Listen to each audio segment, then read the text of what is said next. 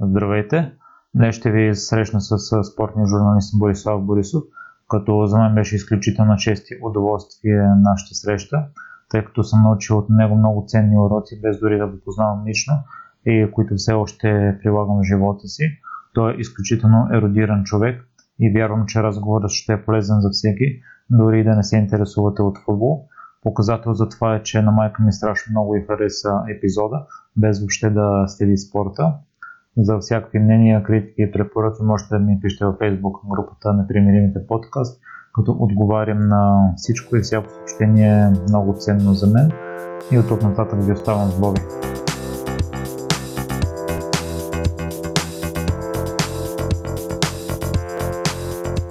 Здравей, Боби, и благодаря много за приятата покана. Здравей, удоволствието е мое. Ти се изненада, когато изпратих мейл, но сега ще разкажа някои неща, които научих от теб и за мен са много важни и все още ги прилагам в а, живота. Първото и най-основно според мен е да обичам а, това, което гледам в случая, а не да мразя, тъй като като малък, като стандартен български футболен фен, там е 50 на 50, 50% обичаш отбора си, другата половина мразиш. Докато след като започна да гледам английски футбол и да чета твоите статии и да слушам твоите коментари, вече започна 100% да харесвам от това, което гледам. И те имаше едно време, в което всеки, във всеки отбор от английската висша лига виждах нещо, което ми допада. И в момента това го пренасям в поезането, който ми е любимия спорт. Там изцяло се наслаждавам на състезанията, не съм пристрастен, всички състезатели ми харесват. И е друго усещането да се наслаждаваш изцяло на това, а не да мислиш, че другия трябва да загуби. Всъщност, ако това съм свършил с 10 души на света, съм свършил, съм свършил всичко, което съм искал, защото аз си признавам, че съм отвъртен от начина на мислене, свързан с омразата. В спорта има едно съперничество, едно противопоставяне, което е много добро за спорта и за идеята. В този пред на мисли няма нищо лошо човек да, да усеща това състезание в душата си и да има позиция, да има една страна в един спор, в един мач да е за един отбор и да има желанието да е за един отбор. Но когато се намеси омразата, тя е по-различно чувство от това, тогава вече нещата стигат до извращения, които са много, много страшни. И може би всъщност, ако, ако през годините, в които съм се занимавал с тази професия, съм искал нещо да, да накарам хората, или да, да дам на хората, макар че звучи прекалено помпозно, то е било това да гледат на хубавата страна на спорта, да се наслаждават на спорта и да изпитват цялата гама от емоции, от положителната до отрицателната, защото те всичкото са, те, това е всичкото едно. Не може да се делят, не може човек да иска само хубавите неща да усеща спорта, защото няма да, му, няма да са му сладки. Всъщност, истината е, че победите се усещат най-добре, когато си губил много. И обратно, т.е процесът е в някои случаи, или поне за мен е така, процеса на постигането на един успех е по-интересен, по-важен, по-вдъхновяващ от момента, от факта, когато постигаш този успех. Другото нещо, което научих е да съм безпристрастен.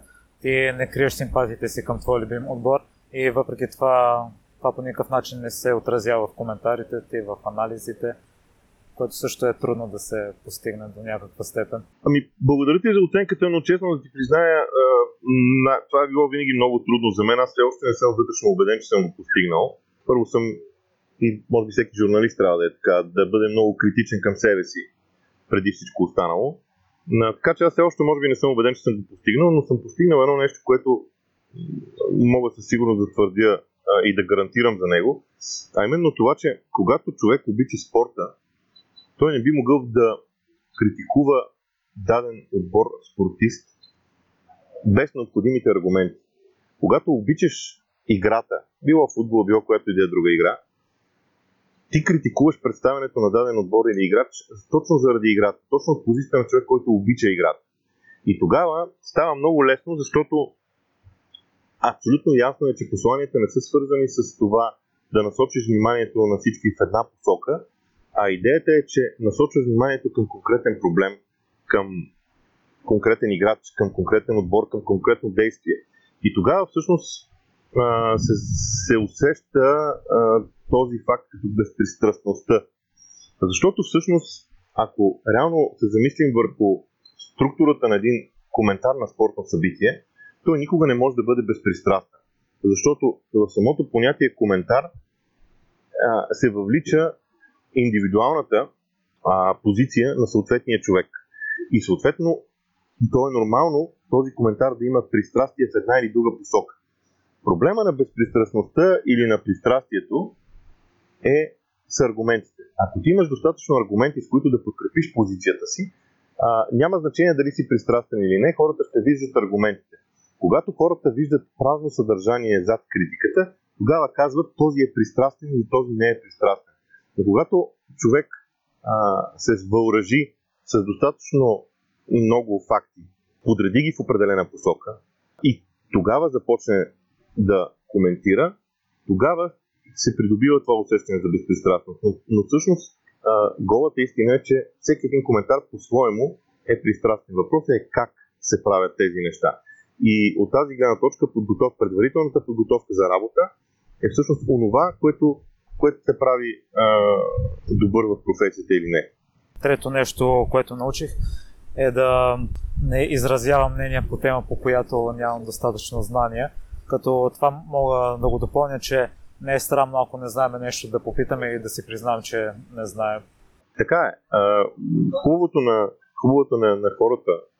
Сега, е, малко ще отплесна, но а, виж, нашата професия, журналистическата, тя е всъщност а, много пряко отражение на реалния живот. И в случая, когато започнем да разсъждаваме върху даден проблем, ние трябва да си даваме сметка върху много различни фактори и да имаме предвид много различни фактори. Първият от тях е колко хора биват, могат да бъдат замесени в този проблем. Защото а, ако човек изговори нещо необмислено, Айде, не в спорта точно, но примерно в а, други а, неща, от, други, а, други теми от, от професията, даден човек може да бъде уволнен несправедливо. А това е съдбата на един човек. От тази гледна точка отговорността, която всеки един човек поема, коментирайки дадено събитие, без значение дали е спортно, политическо, економическо, на, социално, каквото искаш, отговорността, която един журналист поема е огромна. И ако ние не си даваме сметка за тази отговорност, а, може би това, заради това е важно да не говорим а, без да сме подготвени, защото можеш да навредиш на съдбата на, на, на, на други хора. А това, това би било наистина жалко. Нека казвам жалко. Наскоро се запознах с историята, може би, на един от най-коравите хора на планетата, Дейвид Гогинс. И той в едно съобщение споделя, че според него хората не получават медали за участие и не трябва да се награждава посредствеността. Ти си започна да се занимаваш с а, журналистика, защото си си мислил, че си посредствен в футбола. Как стигна до това решение? Ами, сега, аз специално в футбола, като професионален футболист, можех да стигна съвсем, вярвам, че нямаше да има никакъв проблем да играя в елитната дивизия на България и дори на практика бях стигнал до там, когато реших да спра. Проблема е, че всеки един човек трябва да вземе решение за себе си какъв иска да бъде. С какво иска да се занимава, как иска да го, как иска да го прави. И от тази гледна точка беше дошъл за мен момент, в който трябваше да реша аз с какво ще се занимавам. Бидейки на 23-24 години вече, трябваше да съм неясно какво ще изкарвам прехраната и как ще живея. И честно казано, професионалният футбол в България, уточнявам в България, не ми допадна особено като, като перспектива. Освен това, на мен ми е абсолютно ясно, че нямаше да мога да бъда онзи футболист, който да бъде на върха. Аз не обичам да правя нещо, което не го правя добре. По-добре да не върша нищо. Или да, или да намеря нещо, което, което да правя добре, отколкото просто да се занимавам с нещо. От тази гледна точка дойде логичното ми решение в случая, защото аз а, мразя да, бъда, да не бъда най-добър в нещо а, в случая. Така че това беше и, решението ми, но, то постепенно а, се превърна в нещо, което се опитвам в живота си да спазвам, макар че е невъзможно. Невъзможно е човек да прави само хубави неща, само силни неща в живота си. Просто е невъзможно. Препръщането на това нещо в а, аксиома би, би съсипал даден човек. Но, но е факт, че е хубаво да се опитваш да вършиш нещата така, както трябва да ги вършиш, доколкото ти е възможно. И вече след това да преценяваш това ли е твоето поле за работа. Иначе, що се отнася за журналистиката, абсолютно пълна случайност, съм журналист. Аз винаги съм го разказвал това нещо. Абсолютно пълна случайност. Никога не, не, не мога да кажа, че съм искал а, да бъда журналист. Просто така се тех обстоятелствата, че аз обичам да съм. Обичам футбола, обичам спорта като цяло. И нещата се получиха с огромна доза късмет също. Без да влагам усилия, за съжаление виждам много хора, които влагат усилия много повече от мен. В момента аз им се възхищавам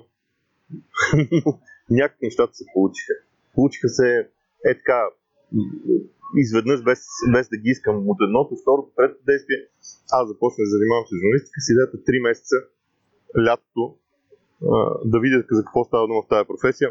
98 година лятото, сега сме 2018, 20 години по-късно, аз все още съм журналист но и в журналистиката си достигнал върховете. Спечели си два пъти наградата за спортен журналист. Какво те мотивира да се развиваш допълнително? Защото и ти си запознат в спорта, някои спортисти достигат върха и за тях това е достатъчно, но някои искат още и още и още. Сега аз бих, аз бих могъл да успоря думите, че съм стигнал върховете, защото върхове може да достигне човек, който м- който има пряко влияние върху реалния живот на хората. Това, което ние в спортната журналистика правим е а, да доставим удоволствие на хората в свободното им време. Така че това може би не са точно върхове, но за мен, а, виж, тук, тук дори не става дума за награди. Тук става дума за живота на хората. Как един човек възприема живота си. А, и аз, може би, преди това казах, че е много по-интересно за мен процеса на стигането до победата, отколкото самия миг на триумфа. А, така е в живота. Много по-интересно ми е ежедневно да виждам на къде се развиват нещата, ежедневно да чета, ежедневно да, да се срещам с различни теми, проблеми, а, ситуации, свързани с спорта, отколкото да видя победата на едно първенство, каквото и да е то, примерно сега свърши световното първенство, в момента, в който то свърши, за мен то престана да бъде интересно, защото следващото нещо е по-любопитно. И когато човек започне да, да обръща много внимание на, на момента на триумфа, той спира да се развива. И в самата ми професия е така, а може би и във всички професии е така. Когато спреш, когато спре да ти е интересно следващото нещо, което идва, и предпочиташ да спреш и да се насладиш максимално много на мига, който е отминал, тогава започваш да губиш онази е, енергия, която ти дава възможност да вървиш напред и да се развиваш. Та, от тази гледна точка аз по-скоро разсъждавам върху това. А, аз ще чета за футбол, за спорт, аз ще се вълнувам от футбол, от всякакъв вид спорт, а не всякакъв вид, но повечето спортове, ще продължа да се вълнувам независимо какво работя. И от тази гледна точка аз просто съм благословен, че мога да си позволя да ми плащат за това, което ежедневно правя. Аз мисля, че много хора подценяват журналистическата професия. А ти си споменал, че се готвиш почти седмица за един матч, което мен лично ме очуди. Ами, сега, в интерес на истината, това беше на времето, в първите, в първите години. наистина мога да кажа, че съм готвил с седмица за всеки един матч. Сега просто ми се налага да коментирам много повече матчове и реално нямам времето да се готвя една седмица, макар че много бих искал да имам това време. Много бих искал да имам времето да се подготвя за един мач, така както м- аз си представям, че един коментатор трябва да се подготви.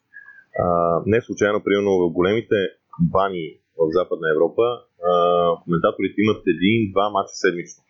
Не за друго, защото пред, а, предварителната подготовка изисква наистина страшно много време. Но а, сега подготовката ми е по-малко, по-малко от гледна точка на времето заради натрупванията, които имам. Но примерно сега продължавам да гледам. Аз съм човек, който тази година активно отново ще се занимава с Висшата лига. Реално аз не мога да си позволя от 10 мача на кръг да не съм изгледал 10-те. А, като изгледал, разбирам наистина да ги изгледа, не да видя репортаж от тях. Защото малките детайли всъщност в един следващ момент ще дадат отговор на много въпроси. Ако даден отбор във второто по време на единия матч смени формацията си и заиграе по нов вариант, а в следващия матч се върна обратно на първоначалната формация, това ти дава твърде много отговори на всички въпроси, които сам си поставяш. И аз имам един проблем. Този проблем е, че моето око трябва да види матча. Аз не мога да прочита за един матч и да кажа каквото и да прочета за един матч, то ще е през очите на друг човек. И по тази причина на мен ми е необходимо да гледам 10 мача. Когато аз гледам 10 мача от английската висша лига на кръг, тогава мога да кажа, че това е една част от подготовката ни за следващия кръг. Фактически. Поради тази причина времето за подготовка е малко по-малко, но принципите са абсолютно същите, каквито са били а, във всеки един момент. Аз не знам дали хората осъзнават а, за тази даденост и съм забелязал, че много хора критикуват журналистите и коментаторите, ако направят някаква грешка. Ти какво би им казал?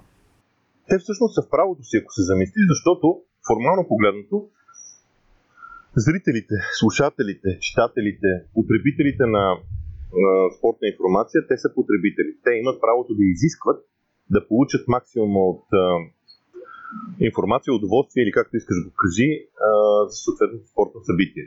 Така че те са в правото си да критикуват. Аз никога не бих, не бих, а, не бих обвинявал даден човек, който критикува коментатори. Това е тяхно право. Задължение обаче на коментаторите а, да си дадат сметка какво правят. Защото ако даден човек не уважава труда, който полага, в случая става дума за коментиране, за работа в телевизия, тогава нещата могат да са много различни. А, ако един човек е излязъл в ефир и не се е облякал добре, прилично, а, това е послание и към хората. Той, ако не е достатъчно прецизен в предварителната си подготовка, в знанията си, той няма да е прецизен и след това в самата си работа. А, и хората не годуват, поне според мен, не годуват от факта, че виждат липса на подготовка.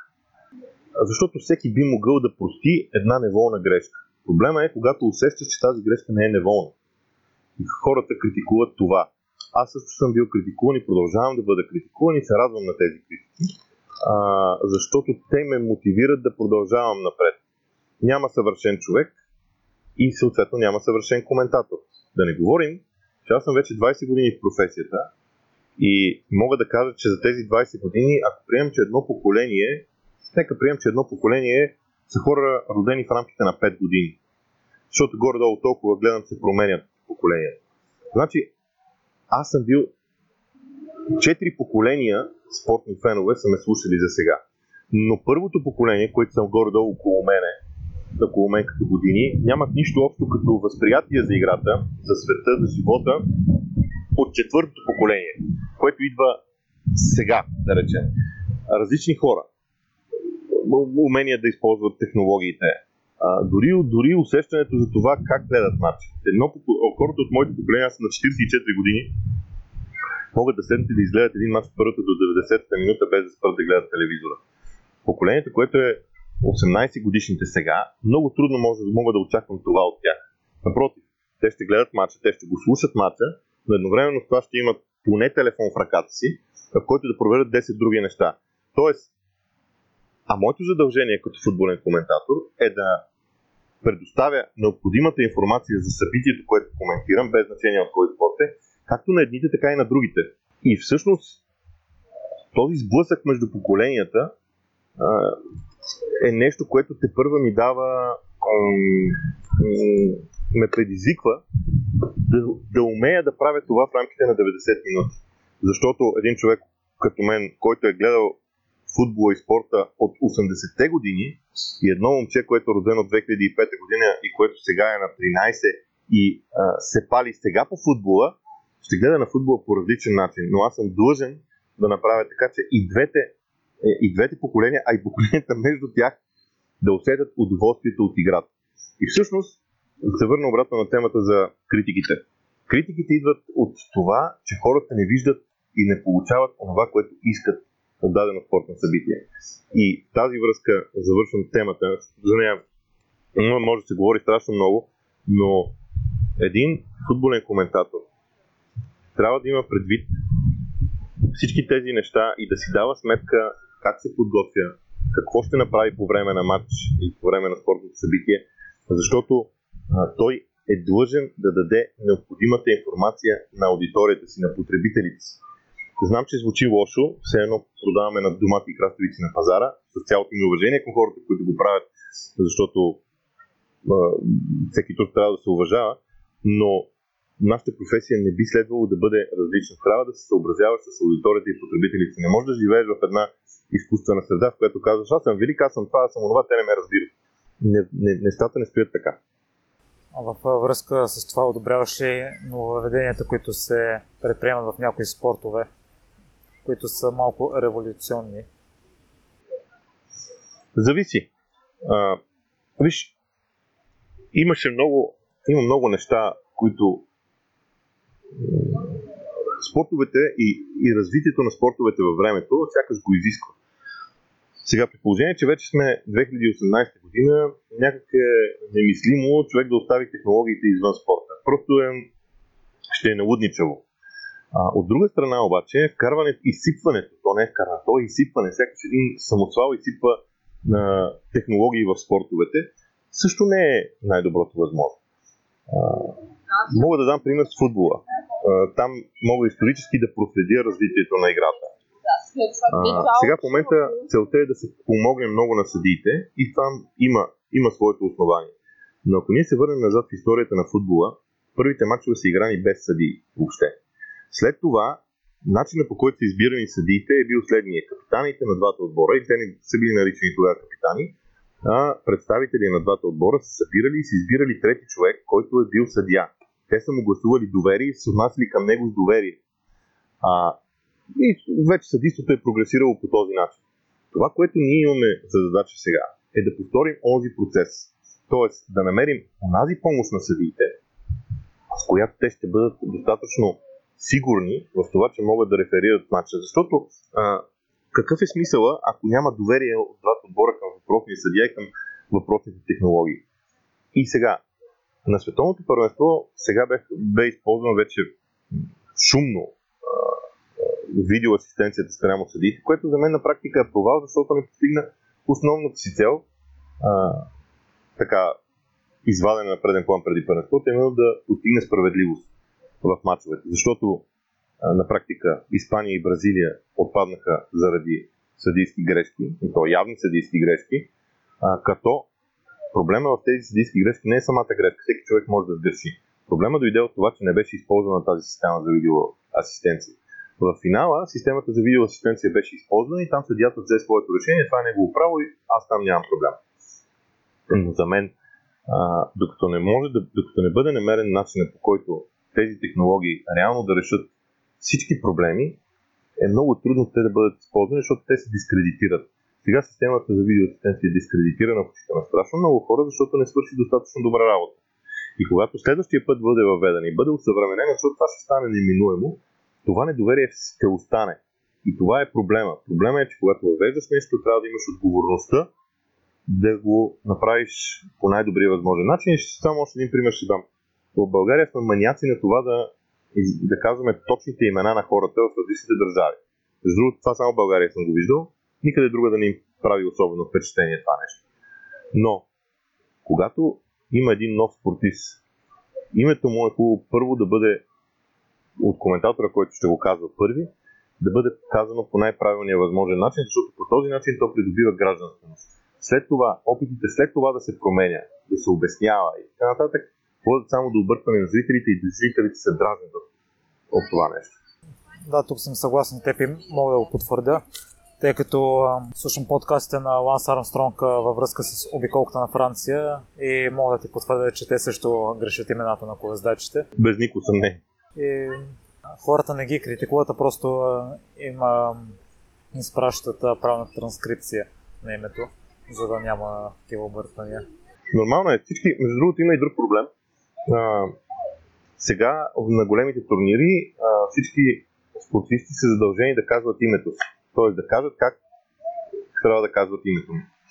Например, в Англия, когато дойде един нов играч, той казва името си така, че да е удобно на съответните хора.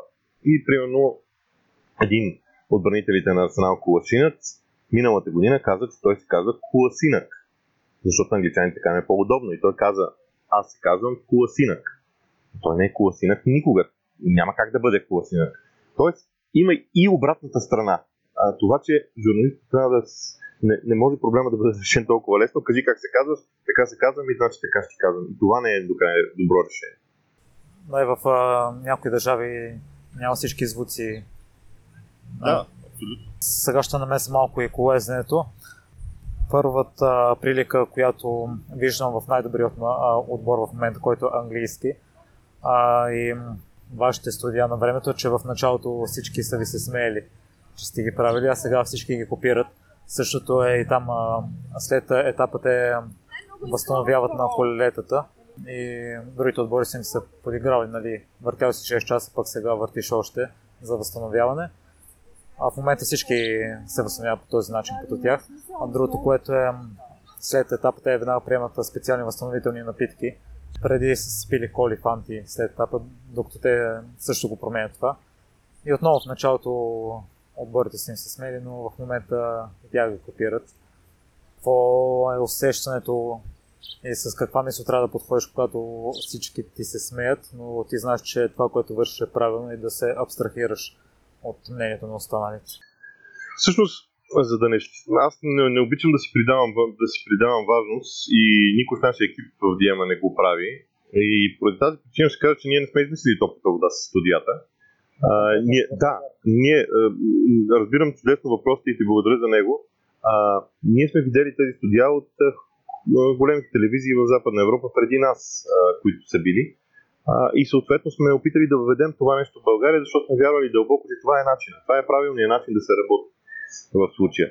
А, беше, беше любопитно, защото, примерно, вижте, Лига си мач в понеделник вечер от 10 до 12 българско време, след което едно 40 минутно студио от 12 без 10 до 12 и половина, а в понеделничките мачове обикновено се даваха отбори, които бяха по-низко надолу в таблицата. И всички се чудеха защо правим тези студия. Ами защото ако имаш защото трябва да имаш еднакво отношение към всеки отбор в една дивизия. Тук въпрос на уважение. Уважение към работата си, уважение към спорта, който коментираш, уважение към отборите, които коментираш. Отношението трябва да бъде едно и също. Както ако трябва да направя 40 минутно студио за голямо дерби в Англия, така ще мога да направя 40 минутно студио за всеки един матч в Англия.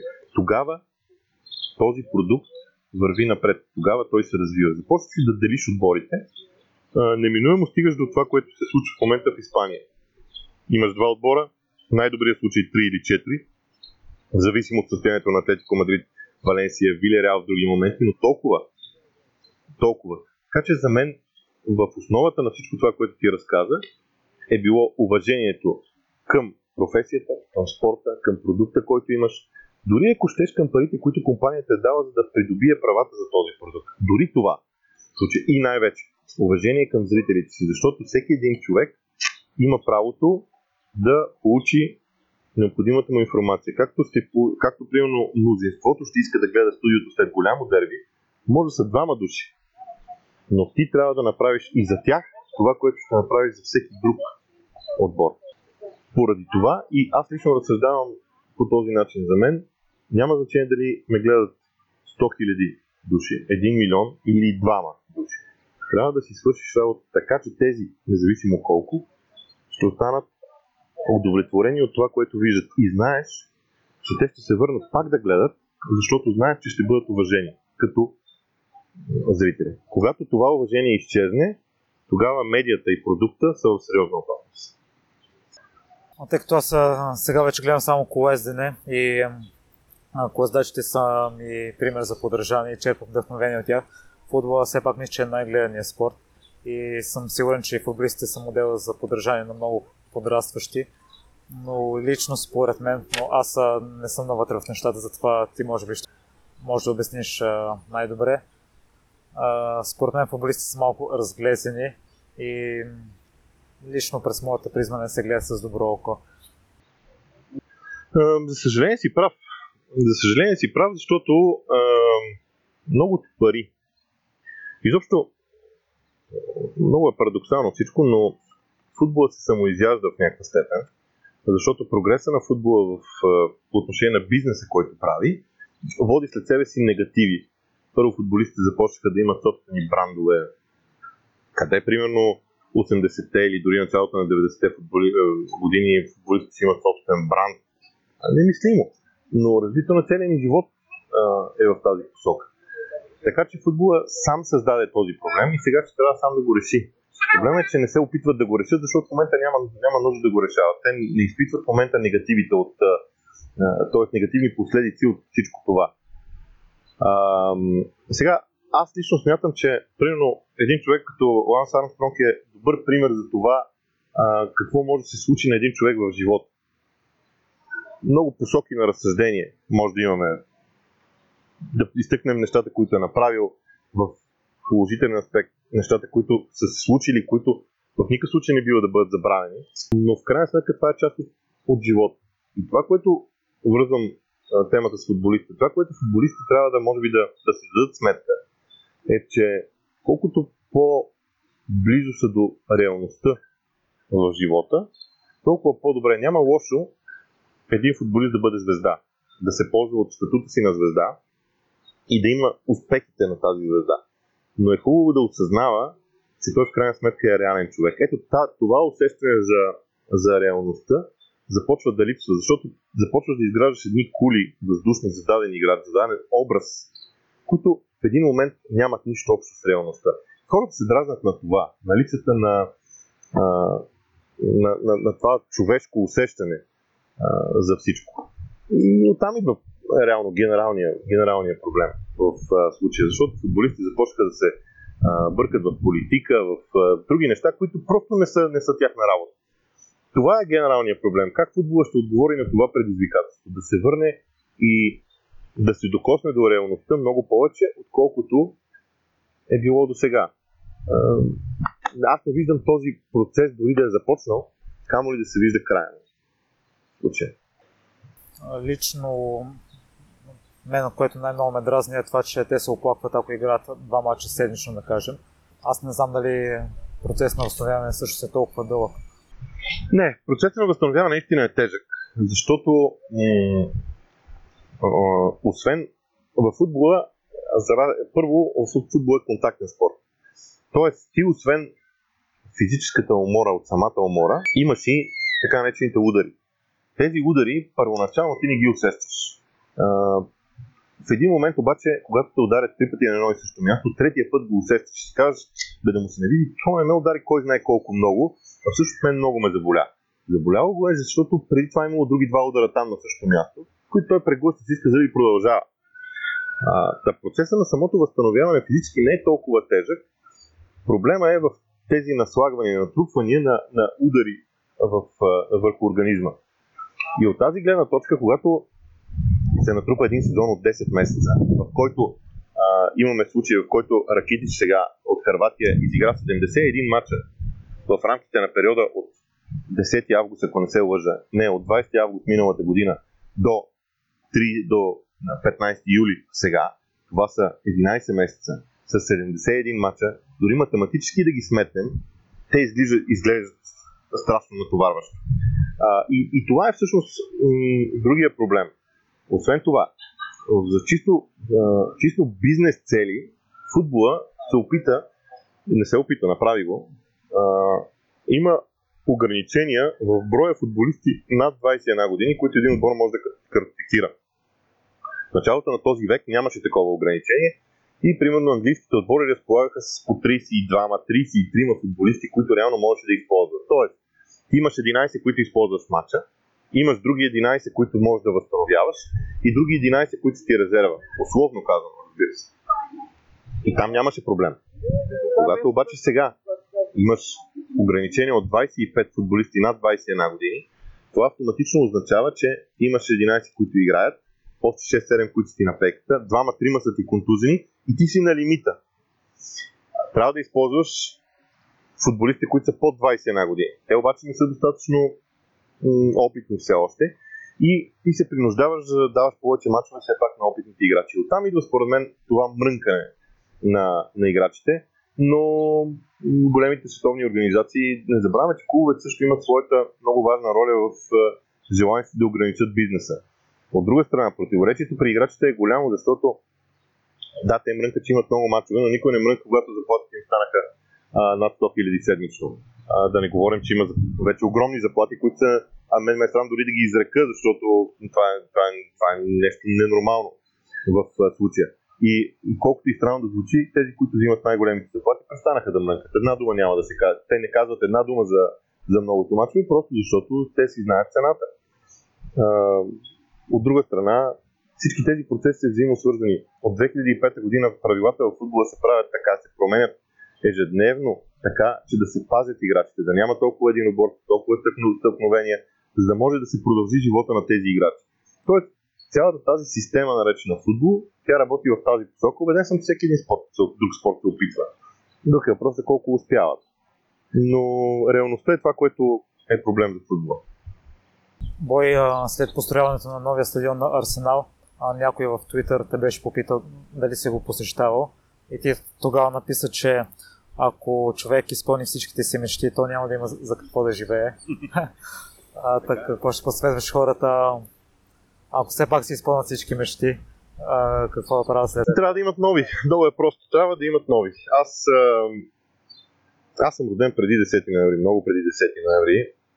В България, 10, когато 10 ноември дойде, аз бях на 15 години. Тогава ми беше мечта да гледам английски футбол.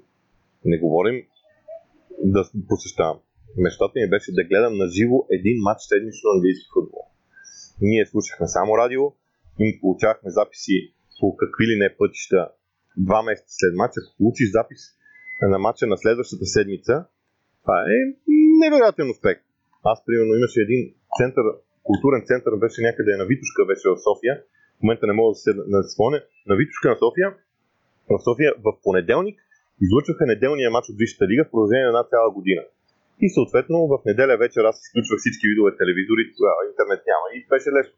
Изключваш телевизори, не четеш вестници, предупреждаваш приятелите да ти казват резултата и отиваш все едно гледаш този матч на живо. Беше огромно удоволствие за мен. Това беше веднага след 10 нали, първите опити да се разчупят тези неща. А, така че след това дойдоха кабелните телевизии и така нататък и така нататък. Така че тогава мечтата ми е била това. След това мечтата ми беше да отида на, на матч. Отидох през годините. А, коментирал съм матч от а, Англия на големите стадиони страхотни матчове. А, човек трябва да продължава да има мечти. А, моята мечта, моята мечта, признавам си, а, нали, всеки, може би не е хубаво човек да казва мечтите си на глас, защото и това не е много добре. В случай, но, но винаги имаш винаги имаш какво още да, да търсиш в себе си, защото просто идват нови мечти. Времето се променя, много, е, много е различно. Но с годините типа мечти се попромени. И за финал два въпроса. А, в какво си се провалял? Хубав въпрос. Провалял съм се в много неща в интерес на истината. А, но аз съм от хората, които когато се провалят, веднага опитват да да поправят стореното. Провалял съм се в коментар на матч, например, и не, се, не ме е срам да кажа, че когато 99-та година за първи път ми беше дадена възможност в БНТ да коментирам един от малките репортажи в Шампионската лига, тогава беше участието на Ванесия и а, през цялото време, за 10 минути време, наричах Гай Камендиета Гай Камендиета. А, и излизайки от кабината си дадох сметка всъщност какво се е случило. А, беше кошмарно, но всъщност това те калява в последствие за всичко. А, провали много, а, но подобен, подобен тип. М- най-хубавото нещо, което няма нищо фатално човек да се провали в каквото и да е. Фаталното е да не понечиш да отвърнеш в случая. Фатално е единствено да, да се провалиш в а, създаването на живот. Имам предвид в, в нещо необратимо да се провалиш. Това е, когато се провалиш в нещо, което можеш да поправиш, не е проблем. А с какво се гордееш най-много? ами честно казвам, гордея се най-много с, а, а, с семейството си и с а, хората около себе си. Иначе в чисто служебен план гордея се с това, че никога не съм спирал Защото когато един човек спре на едно място и реши, че вече е постигнал всичко, тогава някъде идва края. А на мен това все още не ми се е случвало. Усета ли, че някъде започвам, защото с много неща съм се занимавал. И имало случаи, в които съм усещал, че тъпча на едно място, че започвам да тъпча на едно място, моментално съм бягал и съм сменял посоката, в която работя. Така че може би това е една от големите гордости в, в живота ми. И разбира се, може би най-хубавото нещо, с което всеки един човек би могъл да се а, гордее от това, че мога да погледна в очите всеки един човек и да знам, че на всеки един човек съм казал това, което мисля за него и по един или друг начин съм го направил, което а, не е много хубаво понякога, но е нещо, което ме, ме прави щастлив и ме, и ме кара да заспивам много лесно и да се събужда много хубаво сутрин. За финал искам да добавя още едно нещо, за да се наслаждаме още повече на спортните събития, които гледаме. Ти не вярваш в уредени матчове. Не искам да вярвам в уредени матчове. Аз също вярвам в чистотата на колездачите. И аз не виждам никакъв смисъл да гледаш някакъв матч и през цялото време да си мислиш, че въпросният матч е уреден. Има, има всякакъв, както много пъти сме стигали до един и същи извод, има всякакъв вид удоволствие. Някой, за някого това може да е удоволствие, а, но и ние нямаме право да го заклеймяваме, защото всеки човек има свободата да, да прави каквото иска, живеем в такъв свят. Но когато човек обича спорта, когато човек иска да се наслаждава на спорта, някак това не ми се връзва много с а, логиката. Но пак ти казвам, а, нито аз не искам да си позволявам да опреквам когото и да е за каквото и да е, защото всеки има право да, а, да прави и да мисли каквото иска и по същия начин никой няма право да опреква мен в това, което аз вярвам а, и няма право да, да ми казва аз какъв съм, така както аз не казвам на никого другите какви трябва да бъдат. Благодаря, Боби, за днешния разговор. Много съм гор, че ми гостува и съм изключително радостен. И за мен беше удоволствие в интерес на истината. Желая ти успех в това начинание, защото в България не е много лесно то да бъде направено в а, случая но дай Боже, дай Боже да имаш късмет и да го развиеш достатъчно добре. Това е ниша, която в България все още не е, не е запълнена. Благодаря много. Благодаря, че слушахте целият епизод до край. И още веднъж за всякакви мнения, критики и препоръки може да ми пишете във Facebook групата Непримиримите подкаст. Отговарям на всичко и съм много радостен, когато получавам обратна връзка от вас. Лек и успешен ден ви пожелавам.